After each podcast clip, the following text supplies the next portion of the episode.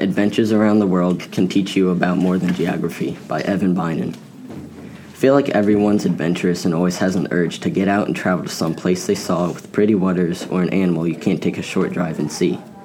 Everyone wants to go see something different and new. Most of the stuff that we see interests us is halfway across the world, and we can only see it through a phone or television. Kinda sucks. I bet if you asked someone what they would do if they had a large amount of money, traveling would be one of the first answers on their list. In the first week of June, I'm gonna go west with my grandfather and see a few monuments like Crazy Horse and Mount Rushmore, and we're just gonna travel throughout South Dakota. We're gonna take a plane there, and then we're gonna rent a car. And I've been making a playlist of old songs, a lot from the 70s, some 60s and 80s, and not too many 90s. He loves it. He's such a model to me, and I always try to be like him because he's smart, he always has something different to teach me, and he always sends me an email about something he saw and researched.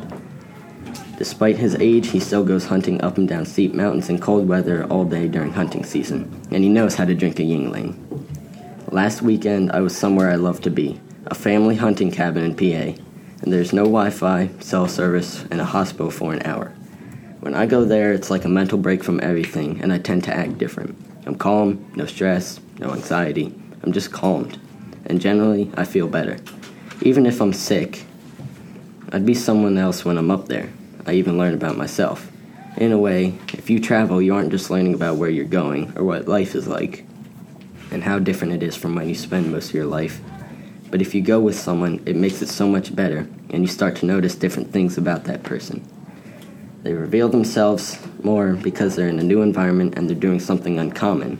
What I'm trying to say is that going on an adventure really changes how you see people, places, and different cultures.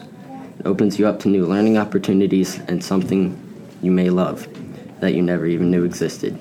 You love yourself. You yourself changes in ways that you don't know about until you're faced with it.